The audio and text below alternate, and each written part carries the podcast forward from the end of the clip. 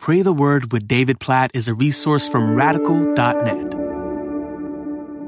Psalm chapter 53, verses 2 and 3. God looks down from heaven on the children of man to see if there are any who understand, who seek after God. They have all fallen away. Together they have become corrupt. There is none who does good, not even one. You might recognize these verses because Paul quotes from them in Romans chapter 3 when he is recounting the sinfulness of man, the depravity of every single person in the world. There is none who does good, not even one. That is the commentary on all of humanity. There are none who seek after God. All have fallen away. Like all, that includes you and me. This is our state, the state of our hearts, left to ourselves. None of us seek after God on our own. None of us have any good in and of ourselves. We have all fallen away, which means we all need grace. We all need God and His holy mercy to seek after us. None of us seeks after God on our own. None of us does good on our own. Everything that is good good in us is a result of God's grace to us and through us and in us. And any desire to seek after God is the result of Him seeking after us. These verses are so humbling and so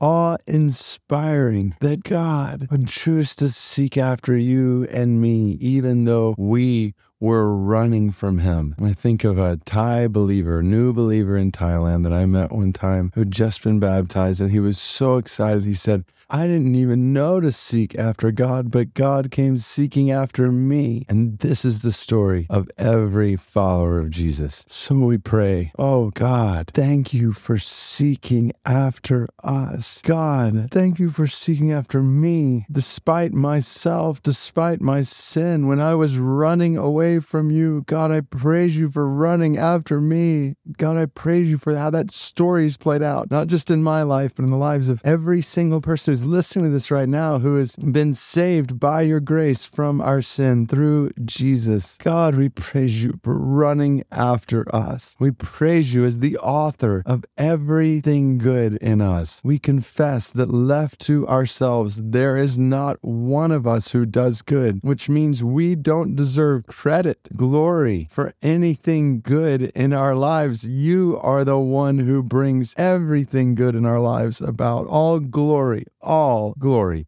be to your name. And we pray that you would produce more good in us. We pray for more grace, not that your grace to this point has not been enough, but God, we know that today, left to ourselves, we are prone to still turn away from you. We are still prone to not trust in you. Oh God, by your grace, keep us close to yourself. Draw us into closer and closer relationship with you and produce in us and through us good works that bring glory to your name. Oh God, we seek you right now in prayer as the overflow of your seeking after us. This is awesome, oh God. And we pray, we pray for people who don't know you as the seeking God, don't know you yet as the one who sent your son to die on a cross for our sins. God, when we pray for all these unreached people in the world on this podcast, each day praying for people who right now are in their sin, running from you, and they've never heard the good news of how you have come running after them. God, we pray for the spread of the gospel, the good news of your seeking love to all the peoples of the earth, all the nations of the earth. God, send out laborers into the harvest field to tell the good news that God has sought after sinful men and women and children. God, we pray for the salvation of the nations. What Psalm 53, verse 6 talks about salvation coming out from your presence in gladness and rejoicing. God, we pray that over all the nations of the world, that they might be saved. You might use our prayers and our giving and our going, our lives for that purpose in the world. We pray all of this in light of your word in Psalm 53, verses 2 and 3. In Jesus' name, amen.